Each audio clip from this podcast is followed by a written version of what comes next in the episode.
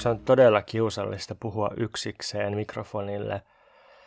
Se on jotenkin tosi epäluonnollista ja sitten huomaa, että omalle äänelle tapahtuu jotain. Aina tietysti omalle äänelle tapahtuu jotain, kun puhuu ihmisten kanssa tai erilaisissa puhetilanteissa. Mä oon huomannut, että jos mä käyn Yle Xllä puhumassa, niin siellä juontajilla on aina kauhean semmoinen popcornikoneen nopeus ja mun oma puhe kanssa nopeutuu ja tuntuu jotenkin, että tilanne on tosi hektinen. Ja sitten mä huomasin, kun mä kuuntelin viime jaksoa Nietzschestä, niin sitten mun puheella oli tapahtunut jotenkin sellaista, että ikään kuin olisi tullut ummetusta jotenkin, että sitä puhetta tipahteli silleen, silleen niin kuin semmoinen pieni kivulias puikula kerrallaan, mikä on kiinnostavaa, tai jotenkin se aina se, se äänen muutos kertoo, tai se ilmaisee sitä tilannetta.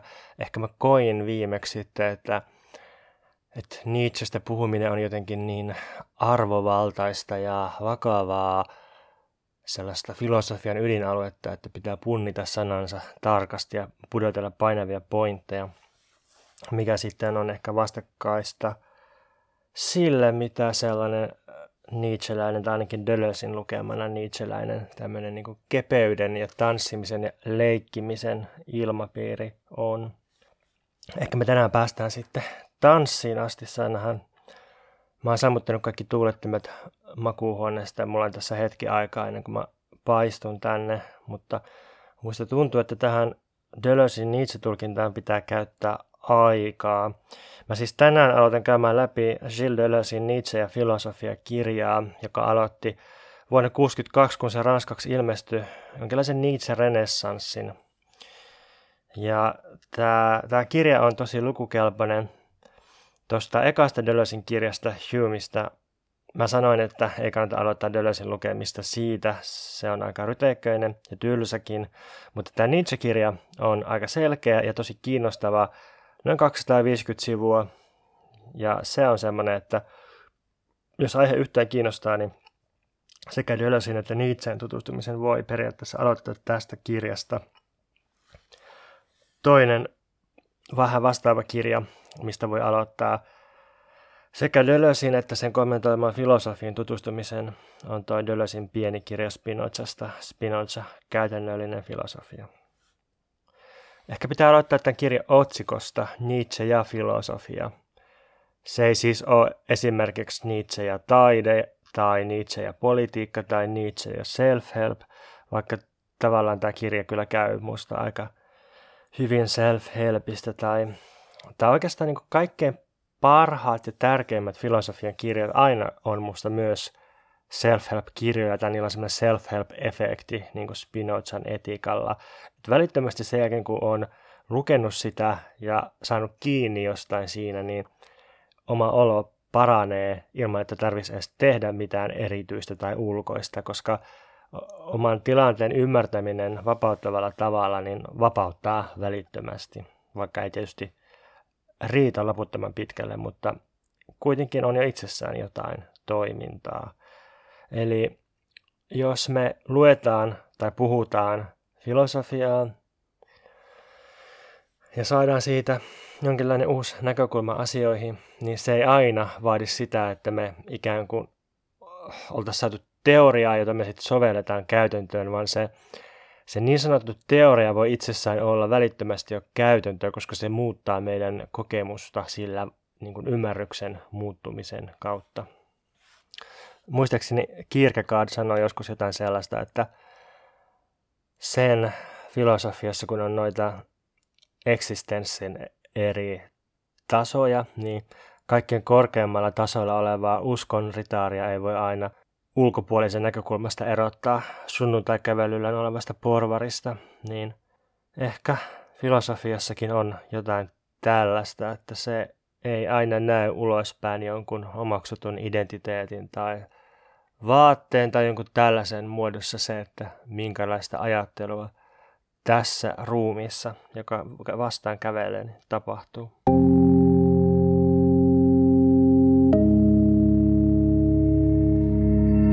Nietzsche ja filosofia siis. Eli katsotaan, että mitä Nietzsche tekee nimenomaan filosofian kentällä. Filosofiassa Nietzschellä on Dölösin mukaan kaksi vihollista, ja ne on Kant ja Hegel. Dölösin mukaan Nietzsche ajattelee ilon, keveyden ja myöntämisen puolesta, surua, raskautta ja negatiivista ja työlästä vastaan, eli toisin sanoen Hegelia vastaan.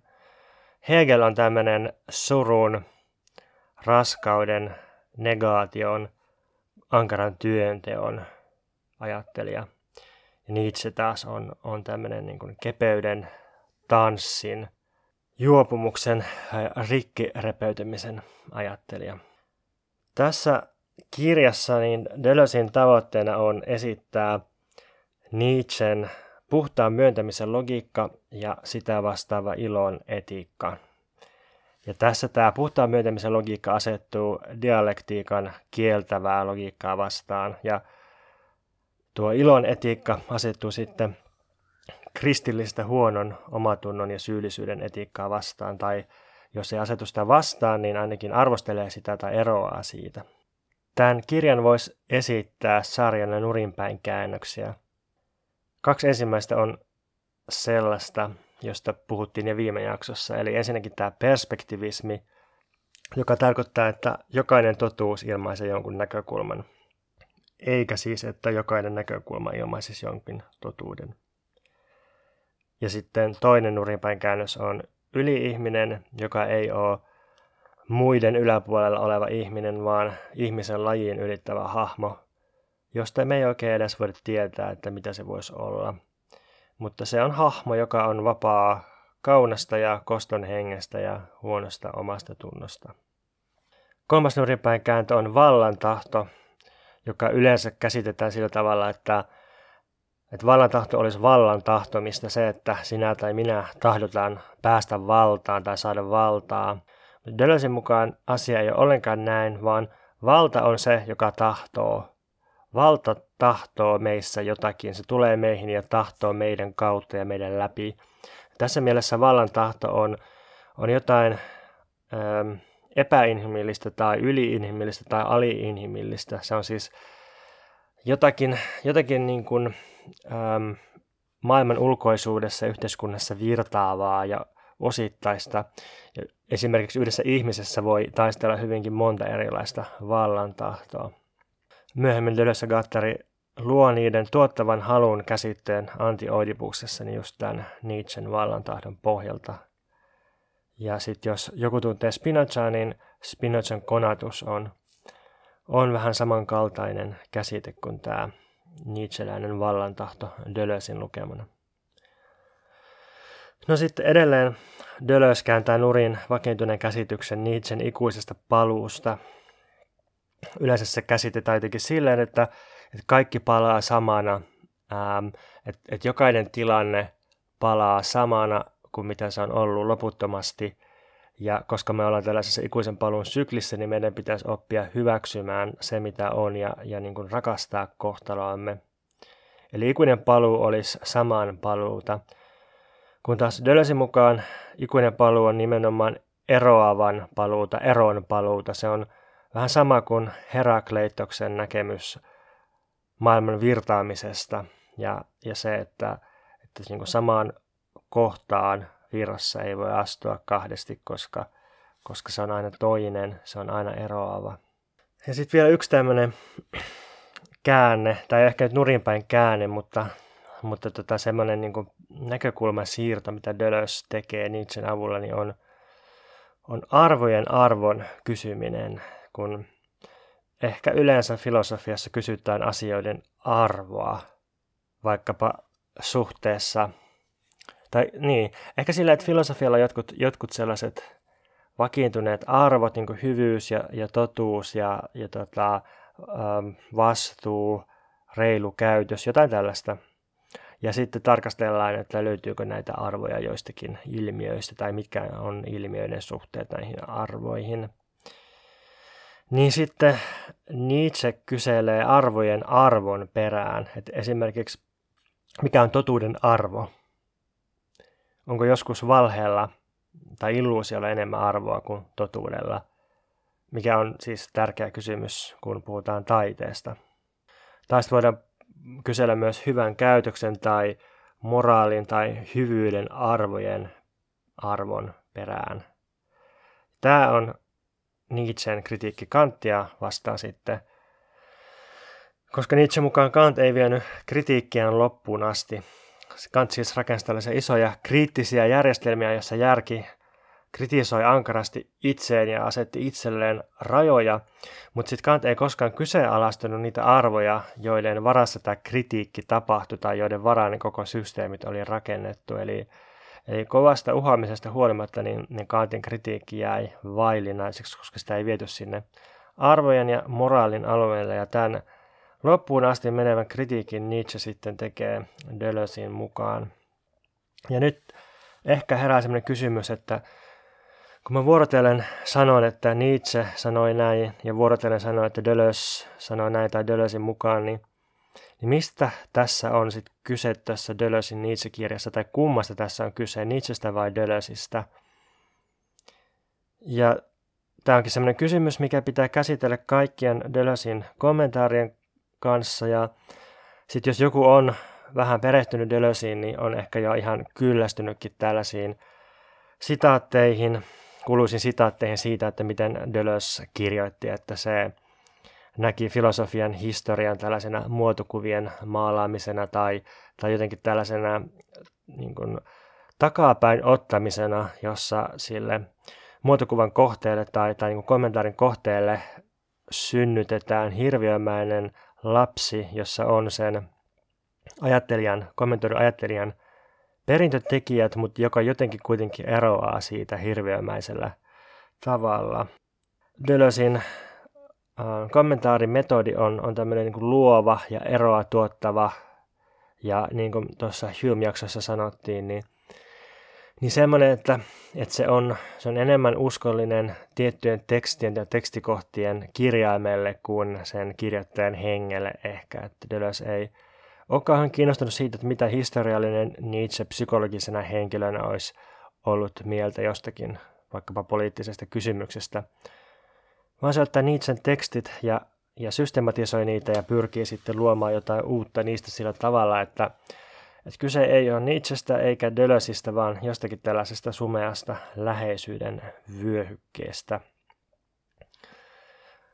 Mutta sitten taas, jos mietitään filosofian klassikoita, niin tämmöinen metodi ei ehkä ole niin outo tai, tai tota, jotenkin epä, epätyypillinen kuin voisi ajatella.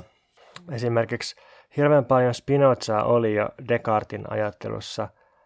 Ehkä sillä ensinnäkemältä, jos miettii Spinozaa ja Descartia, niin tulisi mieleen, että, että ne on jotenkin tosi vastakkaisia tai erilaisia sillä tavalla, että Descartin ajatteluissa on semmoinen – semmoinen minä-subjekti aina, semmoinen kogito, se, että ju, just joku tietty yksityinen minä lähtee epäilemään ja rakentamaan ajattelua sitten tämän epäilyn varmuuden varaan ja siitä sitten pääsee Jumalaan ja sitten Jumalan takaamana maailmaan, ulkoiseen maailmaan. Ja Spinozalla sitten lähdetään ikään kuin Jumalan tai ikuisuuden näkökulmasta maailmasta, kaikesta mitä on, ja sitten vähitellen zoomataan yksittäisiin maailman olioihin ja kappaleisiin ja muunnelmiin. Mutta sitten oikeastaan Spinozan ajattelun lähtökohta on vaan se, että se otti vakavasti Descartin ajattelun järjestelmä sen, että Jumala takaa kaiken ja sitten se niin kuin käänsi sen silleen nurinpäin tai oikeinpäin, että Jumala onkin kaiken lähtökohtana ja siitä, siitä niin kuin keri auki uudenlaisen systeemin. Eli Spinozan ajattelu on tällaista Descartin luovaa tulkintaa tai, tai ikään kuin väärin lukemista sillä tavalla, että, että oikeastaan se on hyvin tarkkaa lukemista. Niin jotain tällaista samankaltaista tapahtuu, kun Deleuze kohtaa Nietzschen. Deleuzein kirjassa on viisi päälukua. Ensimmäinen käsittelee traagista, joka Deleuzella päätyy tarkoittamaan iloa ja myöntämistä ja, ja nimenomaan ei mitään niin kuin surullista tai, tai tällaista, niin kuin, mikä ehkä sanasta tragedia tulisi ensimmäisenä mieleen. Toinen luku käsittelee aktiivisia ja reaktiivisia voimia. On ehkä tämän kirjan kuuluisin luku tai ainakin kuuluisin käsitepari. Kolmas luku käsittelee kritiikkiä ja siinä mennään tieteisiin ja filosofiaan. Neljänneksi kartoitetaan kaunaa ja huonoa omatuntoa ja esitetään tällaisten synkkien hahmojen jonkinlainen luokittelujärjestelmä, synkkiä hahmoja niin kuin ää, pappi tai askeetikko. Ja viides luku käsittelee yli-ihmistä ja dialektiikan vastustamista ja siinä sitten käsitellään nihilismiä ja tehdään yhteenveto Nietzschestä. Tässä jaksossa käsitellään traagista. Tämä on ehkä tämän kirjan hankalin juttu, tai, tai ei tämä kirja ole mitenkään hankala, eikä tämä juttu, tämä ensimmäinen luku ole oikeasti hankala, mutta kestää ehkä vähän aikaa, että pääsee siihen Dölösin Nietzschestä rakentamaan peruskuvioon sisään ja oppii ne peruskäsitteet, mutta sitten kun niistä saa kiinni, niin loppukirja on sitten aika sileää seilaamista mun mielestä.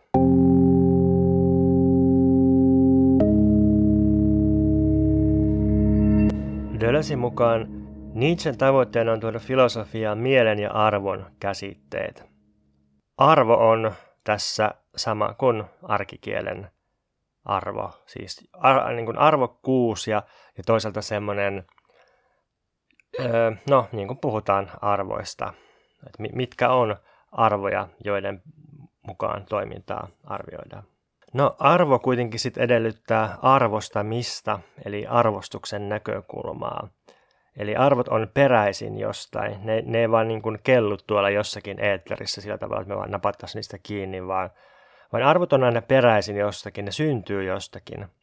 Ja Nietzschen kysymys on, että, että mistä arvot on peräisin? Onko ne peräisin vaikka aristokraateilta tai työväenluokalta, vai onko meidän arvot peräisin pyrkyrimäisiltä pikkuporvareilta tai entisiltä tai nykyisiltä orjilta – Omaksutaanko me arvot influenssereilta tai ihmisiltä, joiden psyyke on murskattu jatkuvalla alistamisella? Arvojen taustalla on aina arvostelmia ja arvostamisen tapoja, jotka muodostuu olemisen tavoista. Ja Nietzschen filosofia voikin ajatella tällaisena olemisen ja elämisen erilaisten tyylien tavoittamisena. Kyse ei ole siis mistään psykologiasta tai tällaisesta höttöisestä arvopuheesta, arvoista niin kuin jotenkin ää, vain mielentiloina tai, tai arvoista niin kuin irrallaan elämästä ja, ja yhteiskunnasta tapahtumista, vaan kyse on, kyse on ähm, siitä, että miten arvot syntyy erilaisista elämänmuodoista.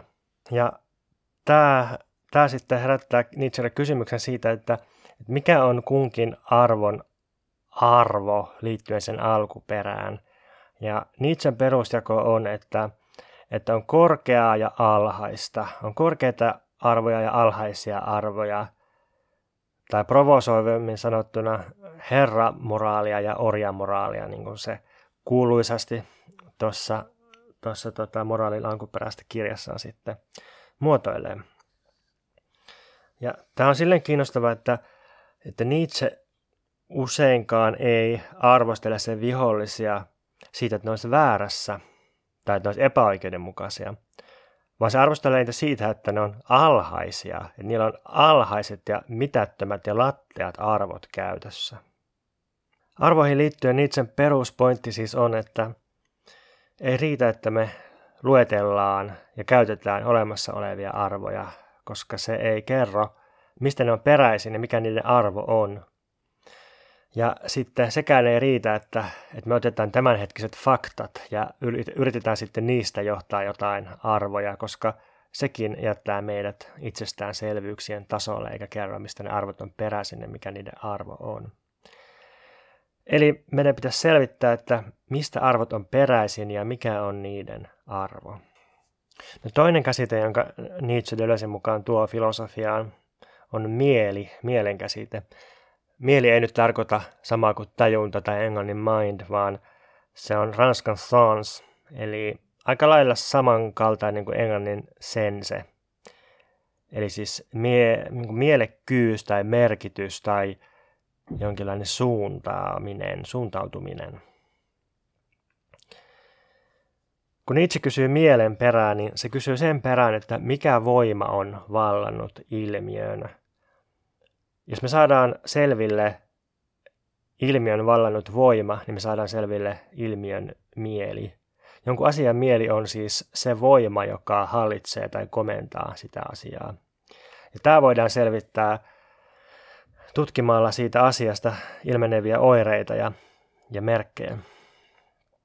Dölös kirjoittaa, Yleisesti ottaen jonkin asian historia on asian vallanneiden voimien sarja ja sen valtaamiseksi taistelevien voimien rinnakkaiseloa.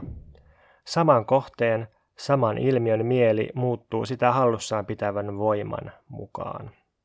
Klassinen filosofinen metafyysinen vastakkainasettelu on semmoinen, että asetetaan ilmiö ja olemus vastakkain, tai ilmeneminen ja oleminen. Siis että asioilla olisi niiden ilmenevä puoli ja sitten se niiden ikään kuin substantiaalinen, ytimellinen, olemuksellinen, pysyvä puoli, joka olisi se niin kuin perimmäinen totuus asioista. Ja perinteisesti filosofiassa on ajateltu, että aisteella me voidaan tavoittaa vain se ilmiöpuoli ja sitten siihen olemuspuoleen päästään käsiksi jotenkin muuten ajattelun kautta, tieteen kautta, matematiikan kautta. Niin Nietzsche hylkää tällaisen vastakkainasettelun ja tuo sen tilalle vastakkainasettelun ilmiön ja mieleen, eli ilmiön ja sitä hallitsevaan, sen vallanneeseen voimaan. No, tämä ei ole silleen mitenkään yksinkertainen juttu, että, että aina on olemassa erilaisten mielten monimutkainen asetelma. Eli tapahtumilla ja ajatuksilla on aina monta mieltä. Oikeastaan niillä on niin monta mieltä kuin on olemassa voimia, jotka kykenee valtaamaan ne. Mutta sitten toisaalta ne, ne vallattavat asiat ei itsessään ole mitenkään neutraaleja tai puolueettomia, vaan ne, ne jollain tavalla kuuluu enemmän tai vähemmän yhteen ainakin jonkun voiman kanssa, joka, jonka, joka on vallannut ne. Et on olemassa sellaisia voimia, jotka voi vallata vain antamalla, valtaamalla kohteelle negatiivisen arvon tai, tai jotenkin rajoittuneen mielen. Ja sitten on olemassa voimia, jotka sopii tosi hyvin yhteen jonkun asian kanssa, ja silloin voidaan kutsua, kutsua tuota olemukseksi tällaista, tällaista mieltä, joka niin kuin sopii sen vallatun asian kanssa hyvin yhteen. Nietzsche käyttää, tai siis Deleuze käyttää esimerkkinä uskontoa, että, että tota, uskonnot tai, tai erilaiset kirkot, niin, niin nehän voi alistua tosi erilaisille voimille. Ää, kristillinen kirkko, niin sehän voi alistua. Sitä voi komentaa yhtä lailla kapitalistiset voimat, pääoman voimat kuin sitten vaikkapa sosialistiset voimat tai, tai jotenkin tällaiset niin asketistiset maailmasta vetäytyvät voimat. Mutta silti ei voi ehkä sanoa, tai ainakaan ei kannata upota sellaisen naiviuteen, että sanoisi, että kirkko olisi jotenkin puolueeton tai neutraali, ikään kuin kuka tahansa voisi vallata sen. Vaan ainakin Nietzsche katsoo, että, että, että kristinusko kuitenkin kuuluu enemmän yhteen sellaisten elämää rajoittavien voimien kanssa. Niiden on helpompi vallata erilaiset kirkot. No, sitten voisi käyttää esimerkkinä myös valtiovarainministeriötä Suomessa – kun voisi ajatella, että, että jos äänestetään tarpeeksi vasemmistolainen hallitus, saadaan vasemmistolainen valtiovarainministeri, niin sitten VM on vallattu ja nyt sitä komentaa tällaiset vasemmistolaiset voimat ja se mieli on siis vasemmistolainen. Mutta sitten voi kysyä, että että tota, sopiiko valtiovarainministeriön rakenteet yhteen tällaisten vasemmistolaisten voimien kanssa vai enemmän kuitenkin kokoomuslaisten voimien kanssa. Siis lähtien siitä, että VMn virkamiehistö on ankaran kokoomuslaista ja valtiovarainministeriön käyttämä taloustiede, se koko ajattelu, mihin se perustuu, niin on, on sellaista aika lailla uusklassista ortodoksista taloustiedettä niin tässä mielessä on, on hyvin vaikea nähdä, että, että oikeasti vasemmistolaiset voimat sais muodostettua uudenlaisen mielen valtiovarainministeriöön Tai yhtä lailla parlamentaarisesta puolueesta tai, tai erilaisista poliittisista nuorisojärjestöistä voi kysyä, että, että mikä niiden mieli on milloinkin ja onko niillä jonkinlainen olemus, joka kuitenkin kanavoi niitä valtaavia voimia tiettyyn suuntaan.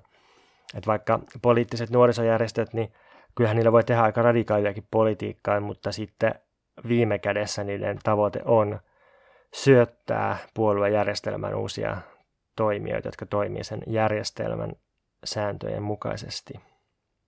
Sitten Deleuze mutkistaa tätä vielä vähän sanomalla, että yleensä uusi voima tulee esiin ja alkaa ottaa haltuunsa jotain ilmiötä vain jäljittelemällä aikaisempia voimia, ottamalla jonkun aikaisemman voiman naamion itselleen.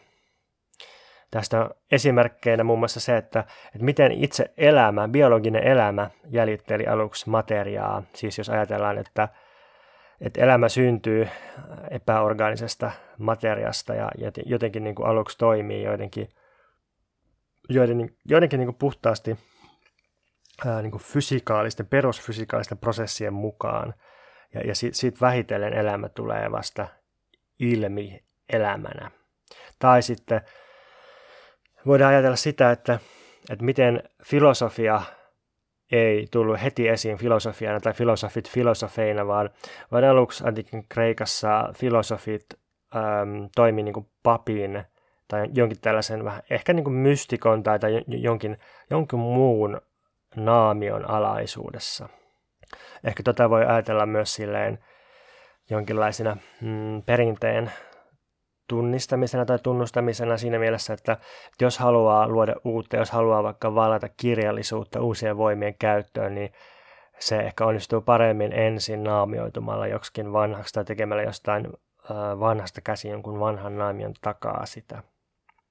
No sitten vielä yksi huomio tähän voimien ja mielten ja valattavien ilmiöiden kuvioon on, että jokainen voima on väistämättä aina jonkun todellisuuden osan haltuunottoa, hallitsemista ja hyväksikäyttöä. Tämä oli suora sitaatti Deleusilta.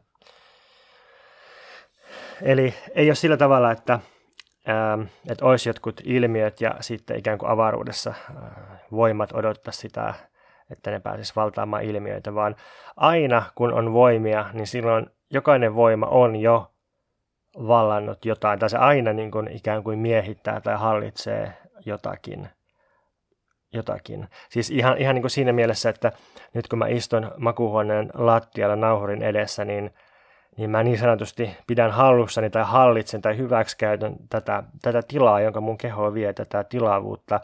Ja äsken kun mä sain aamiasta, niin, niin mun, mun niin kuin kehon voima repi banaanin ja, ja, ja tota, soijajogurtin omaksi polttoaineekseen. Ja, ja siis niin kuin tällä tavalla todellisuus on niin kuin jatkuvaa voimien valtaamista ja, ja kamppailua ja hyväksikäyttöä, ei, ei ole mitään neutraalia ää, tilaa tai tilannetta, vaan, vaan aina niin kuin jokaista pistettä, jokaista hetkeä hallitsee erilaiset voimat.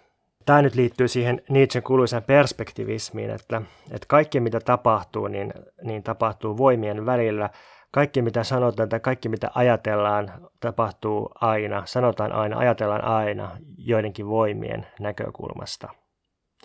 Ja on mahdotonta ajatella, että olisi joku näkökulma, joka ei olisi jonkun voiman näkökulma, jonkun voiman hyväksikäyttämä ja hallitsema.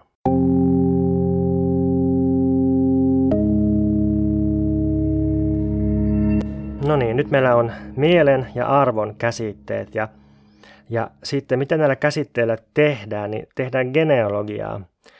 Genealogia on tulkintaa. Se tarkoittaa, että meidän pitää katsoa niiden naamioiden läpi, mitä erilaiset voimat ottaa. Meidän pitää katsoa naamioiden läpi ja, ja etsiä arvojen alkuperää ja alkuperään arvoa. Arvojen alkuperä tarkoittaa sen tutkimista, että, että miten ilmiössä ilmenevät arvot periytyy.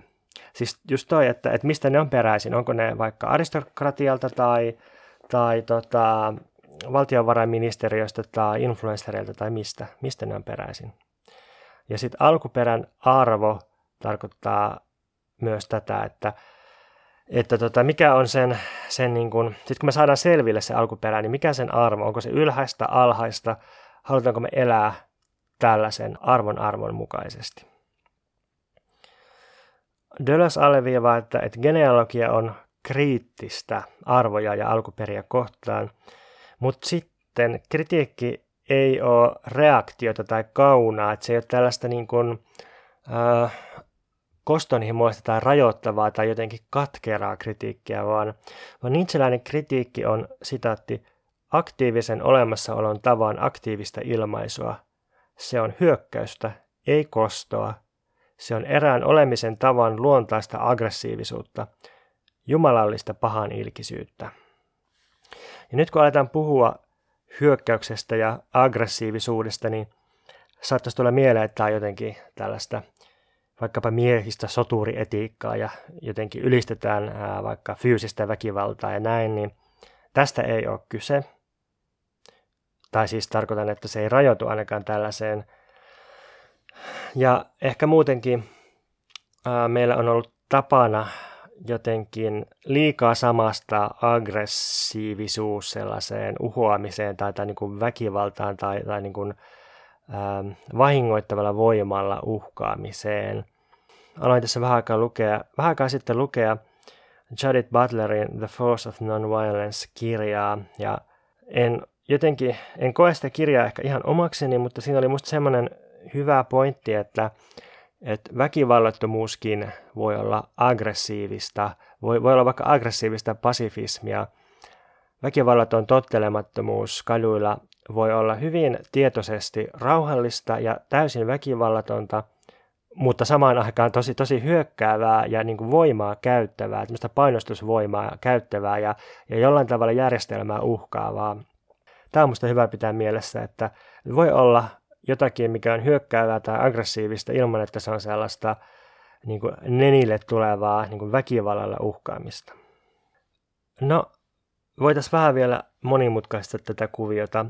Nimittäin se kohde, josta nämä erilaiset voimat taistelee ja jota ne yrittää vallata, niin myös se kohde, myös jokainen kohde on itse voimaa ja jonkun voiman ilmaisua. Eli kohteet ei tosiaan ole neutraaleja, vaan, vaan ne on aina liikkeessä ja, ja silloin kun voimat yrittää vallata jotakin kohdetta, niin, niin on aina suhteessa toisiin voimiin.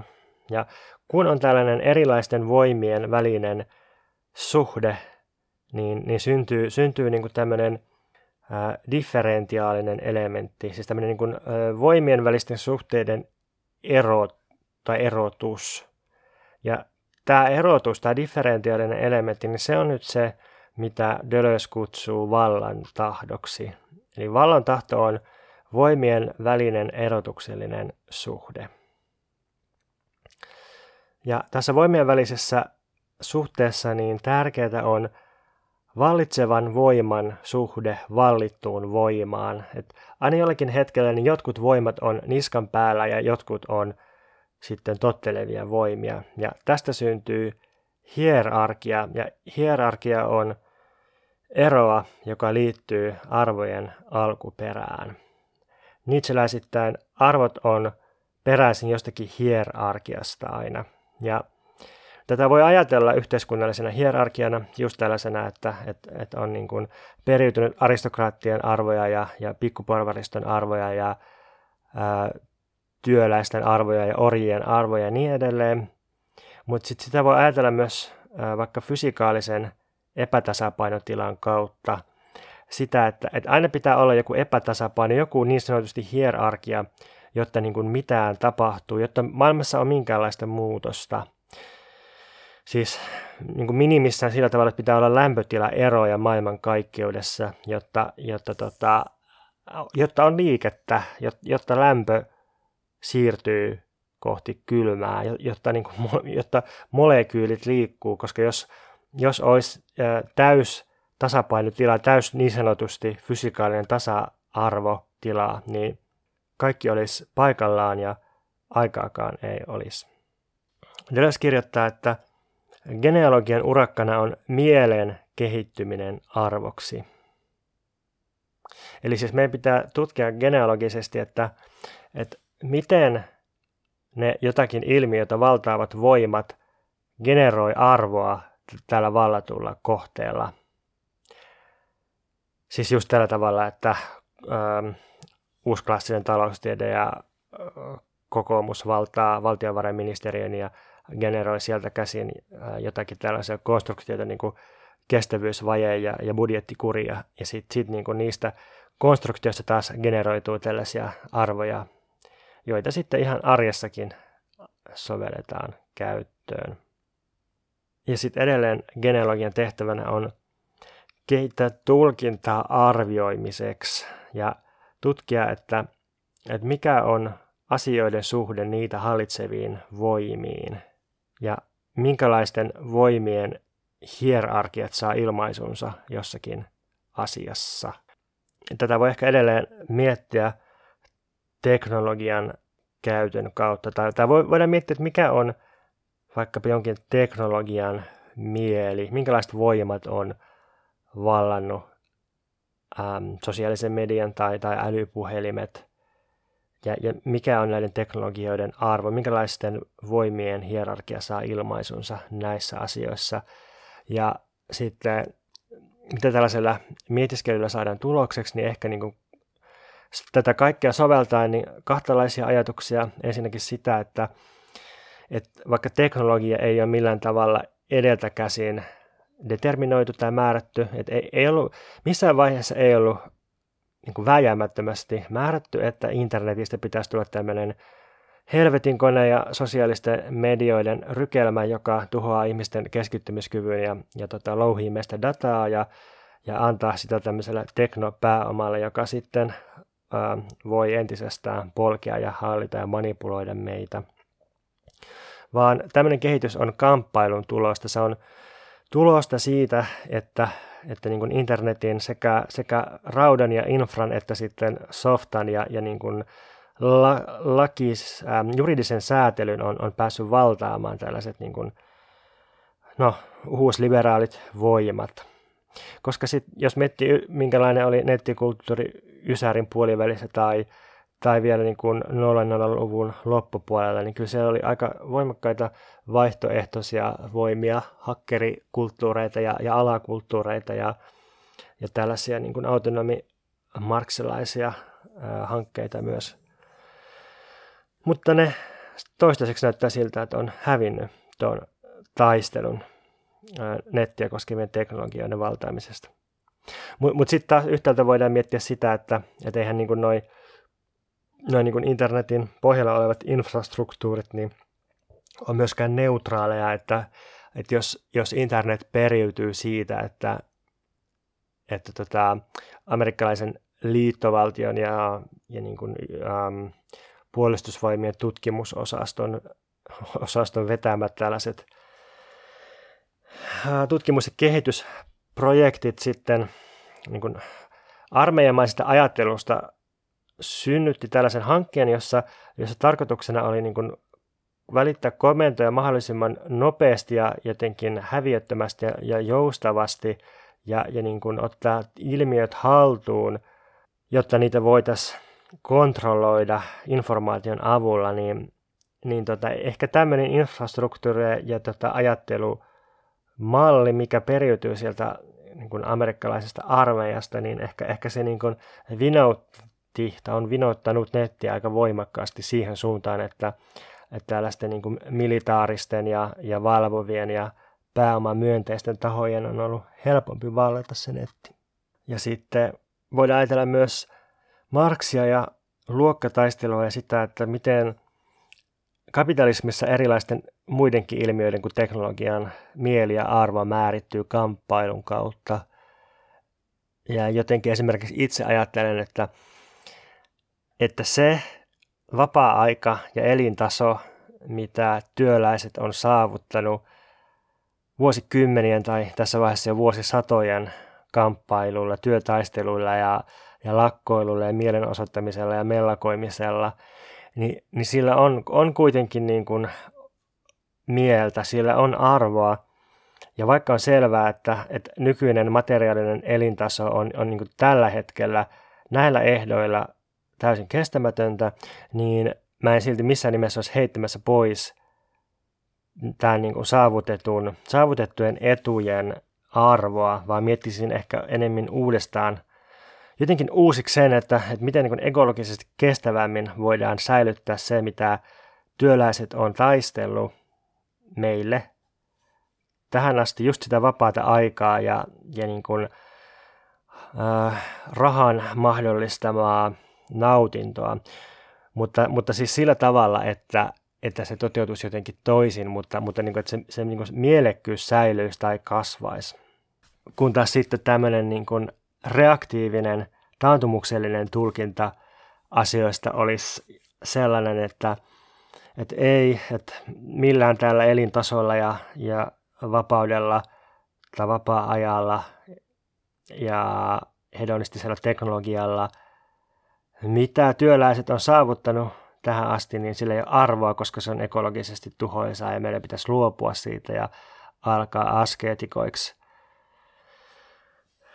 Tämä on semmoinen, semmoinen niin ajattelun juone, mitä tota Marx ja Nietzsche ja Deleuze varmasti olisi halveksunut, koska tota, näille kaikille ajattelijoille se, se niin kuin muutoksen tie on kuitenkin aina jotenkin eteenpäin tai, tai jotenkin niin kuin menemällä läpi siitä nykyisestä sietämättömästä vaiheesta sen sijaan, että yritettäisiin vetää jarrua ja jotenkin, jotenkin niin kuin liikkua taaksepäin tai, tai jotenkin niin kuin, äh, muuttua tässä hetkessä kohtuullisiksi.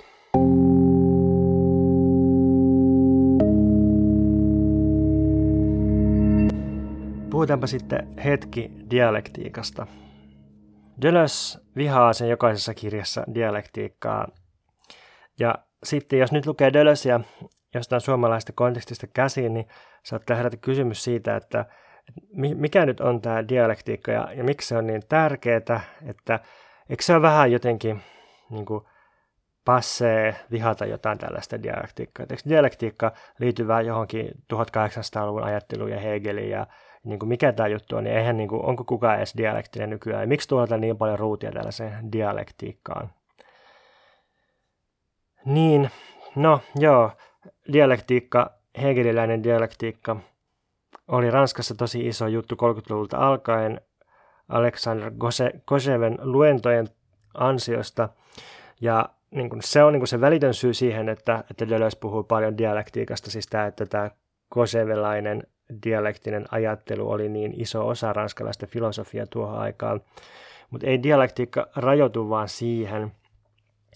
Mun nähdäkseni se tapa, millä me edelleen ajatellaan usein kansallisuuksia tai, tai sukupuolia tai vaikka perhesuhteita, niin on, on aika dialektinen, koska tota, siis perusdialektiikka tällaisessa niin kuin, ää, jotenkin oppikirjan hegeliläisessä merkityksessä tarkoittaa identiteetin syntymistä negaatioista.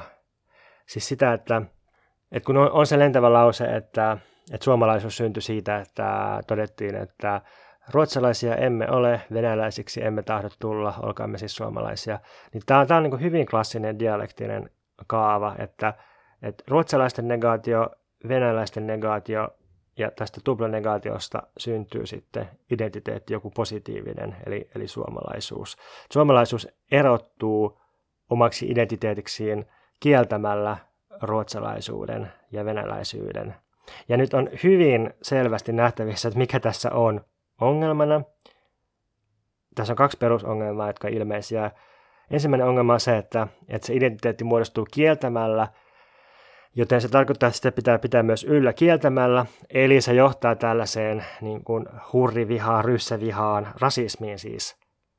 Se johtaa siihen, että me, me sitten niin kuin päädytään rodullistamaan niitä, joita me määritellään muiksi, koska me, meillä on niin kuin tärkeää säilyttää oma olemisemme kieltämällä jotkut toiset. Että oma positiivisuus voi muodostua vaan niin kuin negaation kautta, vaan kieltämällä toiset ja alistamalla tai jotenkin ulos sulkemalla toisia – ja toinen ilmeinen ongelma tässä kaavassa on sitten se, että, että se ajattelu on hirveän abstraktia. Se liikkuu tosi isoilla ja tällaisilla niin kuin löysillä käsitteillä, että ruotsalaisuus, venäläisyys, suomalaisuus. Se hylkää niiden käsitteiden ja alueiden sisäiset, äh, sisäiset erot niin kuin todellisten erojen ja todellisten materiaalisten tapahtumien ja liikkeiden sijaan tällainen dialektinen ajattelu on, on abstraktia ja kuviteltua. Se siis kuvittelee erilaisia vaikkapa kansallisuuksia ja, ja sitten muodostaa ajatuksia ja käsitteitä niiden pohjalta.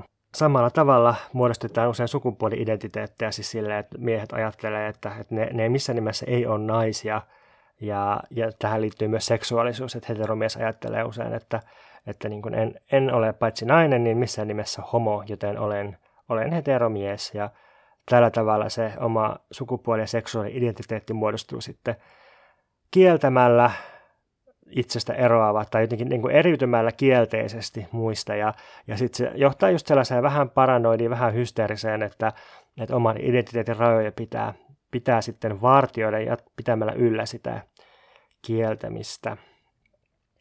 Ja sitten myös strukturalistisessa kielitieteessä ja antropologiassa noihin Dölösin aikoihin, niin ajateltiin, että, että sanojen merkitykset tai ylipäänsä ilmiöiden merkitykset syntyy tälleen kielteisistä, kielteisten erojen kautta, että, että ensin on kielteinen ero asioiden välillä ja, ja vasta tästä erosta syntyy identiteetti ja jonkin asian oma merkitys. Ja edelleen voidaan miettiä vaikka ähm, länsimaisen kulttuurin yhtä, yhtä niin perinteisintä perhesuhdetta, eli suhdetta isään ja isän murhaa, joskus myös äidin murhaa, niin, niin siinäkin on tämmöinen jotenkin dialektinen erottautuminen, että jotta lapsi voi tulla omaksi itsekseen, niin sen täytyy jotenkin kieltää isänsä tai äitinsä tai molemmat vanhempansa tälleen niin kuin tekemällä joku symbolinen isän murha, että jos, jos nyt isä vaikka edustaa jotain poliittista suuntaa tai ammattia, niin sitten niin kuin omaa lapsen identiteettiä pönkitetään hyökkäämällä tätä isän edustamaa lakia ja järjestystä vastaan. Niin sitten voisi ajatella myös, että, että se tota, oma voisi syntyä jotenkin muuten kuin tällaisen niin kuin abstraktin ja jotenkin kokonaisvaltaisen negaation kautta, ihan vaikka, vaikka eroamalla ja, ja eriytymällä pienin erin omista vanhemmistaan. Ja tämä, tämä eriytyminen ja eroaminen niin tämä nyt on se, jolla Deleuze Nietzschen avulla korvaa dialektiikan vähitellen.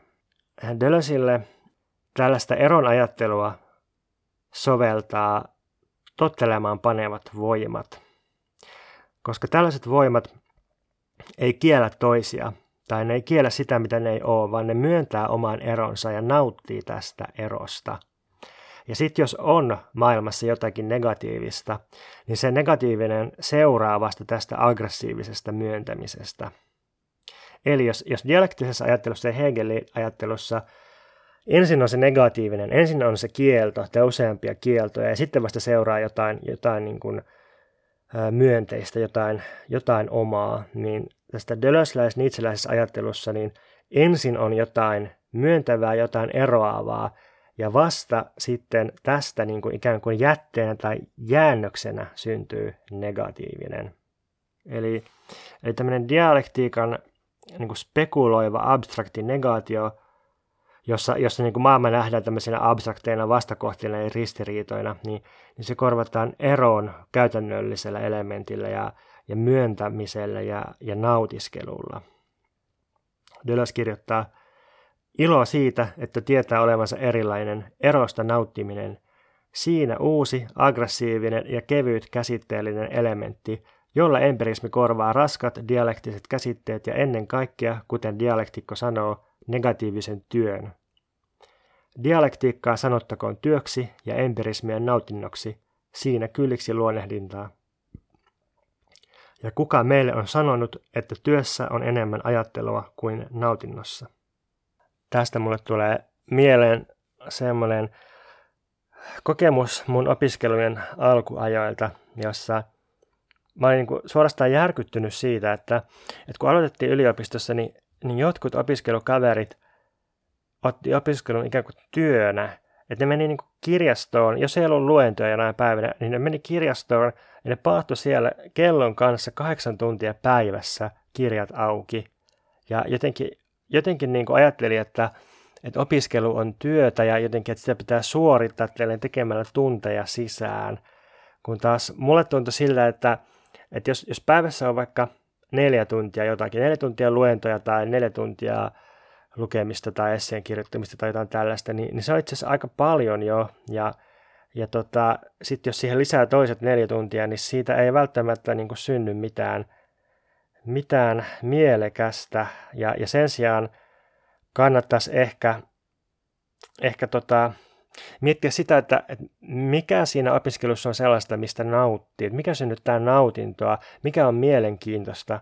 Ja sitten jos seuraa tätä, niin vaikka sitä seuraisi vaan vähän niin kuin parahultaisesti tai ei ihan niin huolellisesti kuin ne tyypit, jotka paahtaa siellä kirjastossa kahdeksan tuntia päivässä, niin, niin luultavasti siitä syntyy jotain, jotain niin kuin mielekkäämpää, koska se on kuitenkin niin kuin tällaista keveydestä ja, ja myöntämisestä ja nautinnosta syntynyt, eikä, eikä syntynyt sellaisesta jotenkin itsensä negatiivisesti alistavasta niin kuin, äh, pakollisesta työnteosta.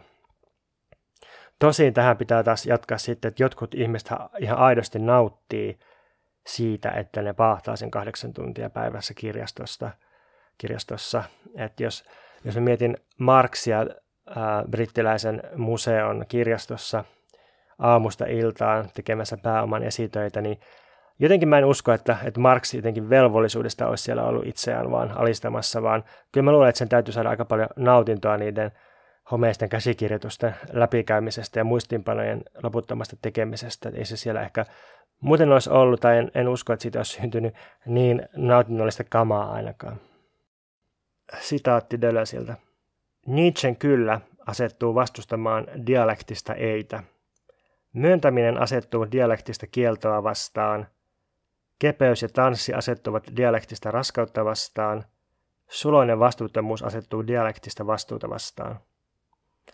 Empiirinen tuntemus erosta, lyhyesti sanoen hierarkia, toimii moottorina kaikkea ristiriidan ajattelua tehokkaammalle ja syvemmälle käsitteelle. Kun näissä kirjoissa on Deleuze niin paljon vihaa ja vastustaa hegeliläistä dialektiikkaa, niin, niin sitten se etsii myös aina dialektiikan korvaajia. Ja yksi tapa korvata dialektiikka niin on, on just tämä, mitä se esittää tässä Nietzsche filosofikirjassa. Eli tämmöinen voimien välinen hierarkia, vallantahto, josta sitten syntyy erilaisia arvoja ja mieliä. Tämä on tämmöinen niin kuin metodi, jolla voidaan lähestyä oikeastaan mitä tahansa. Vähän niin kuin dialektiikka on sellainen metodi, jolla voidaan käsitellä mitä tahansa. Ja sitten siinä sen sinkkupääteoksessa erossa ja toistossa, niin ero ja toisto korvaa dialektisen negaation ja, ja identiteetin. Ero korvaa siis kieltämisen ja, ja toisto korvaa identiteetin. Ja sitten myöhemmin, kun Deleuze kirjoittaa Gattarin kanssa yhdessä, niin, niin nämä kaikki korvataan deterritorialisaatiolle ja reterritorialisaatiolle, jossa se deterritorialisaatio on tällaisen irrottautumisen tai hajautumisen tai purkautumisen prosessi korvaa negaation ja reterritorialisaatio, eli tämmöinen kiinnittymisen tai niin uuden systeemin muodostumisen prosessi korvaa sitten sen identiteetin. Ja nyt on käynyt sillä tavalla, että mä oon päässyt mun muistinpanoissa kohtaan neljä ja mun muistinpanot tämän jakson suhteen ulottuu kohtaan kahdeksan ja koska mä oon puhunut tässä melkein tunnin, niin mä teen sillä, että mä pätkäisen tähän ja jatkan joko kahvitauon jälkeen tai sitten kahden viikon päästä, että saa koskaan tietää, että milloin, milloin se oikeasti tapahtuu, mutta kuulette sen luultavasti kahden viikon päästä. Ja sitten sanonpa tässä vaiheessa, että ilahdun palautteesta, joka koskee sitä, että onko mielekästä käydä näitä Deleuzein kaikkein tunnetuimpia ja hedelmällisimpiä tekstejä näin tarkkaan ja läheltä läpi, vaan vai kiinnostaisiko enemmän semmoinen niin kuin ylilentotekniikka, jossa käytäisiin noita mm, yleisteemoja läpi. Öö, Nietzsche tai Deleuze ei kumpikaan itse ollut sellaisia ajattelijoita, jotka olisi yhtään niin kuin joukkoistanut enkä mä nyt oikeasti joukkoista, vaan tee mitään huvittaa, mutta, mutta et kiinnostaa tietää sille, että, että mikä on se kuuntelukokemus tai pystyykö tällaista seuraamaan, koska niin kuin mulle itselleni tässä vaiheessa tämä Deleuzein Nietzsche-kirja, niin jotenkin siitä 15 vuotta, kun mä ensimmäistä kertaa kohtasin tämän, tai 16 vuotta ehkä, en ole varma. Ja jotenkin tämä silti tuntuu loputtoman tuoreelta. Ja mulle sen takia tämä niin kaikkein niin kuin mielekkäin tapa käydä tätä läpi on, on just siellä vähän niin kuin lähilukea ja miettiä sen, sen soveltamista. Ja sitten luulen, että jotkut toiset Dölösin kirjat myöhemmin niin on sellaisia, että ne voi sivuuttaa yhdellä jaksolla tai niissä voi nostaa esiin joitain teemoja, mutta, mutta jotenkin tässä, tässä Nietzsche-kirjassa niin tämä on niin poliittisesti ja eettisesti käyttökelpoinen, että, että jotenkin tuntuu, että pitää todella kaivaa ne käsitteet esiin ja miettiä, että mitkä on niiden suhteet ja miten niitä voi käyttää. Ja sen lisäksi mä uskon, että, että jos jollain tavalla sisäistää tämän peruspointit, tämän Nietzsche-kirjan, niin sit se auttaa hirveän paljon Deleuzin ja Deleuzin ja Gatterin myöhempien teosten ää, ymmärtämiseen. Mutta laittakaa palautetta, jos siltä tuntuu IGS at purokup tai sitten mailitse pointus.purokuru.gmail.com ja jos haluaa tukea tätä podcastia, niin voi liittyä Mikä meitä vaivaa podcastin tilaajaksi patreon.com kautta Mikä meitä vaivaa. Kiitos tähän asti kuuntelusta. Mä lähden nyt joko kahvitauolle tai sitten kahden viikon lomalle.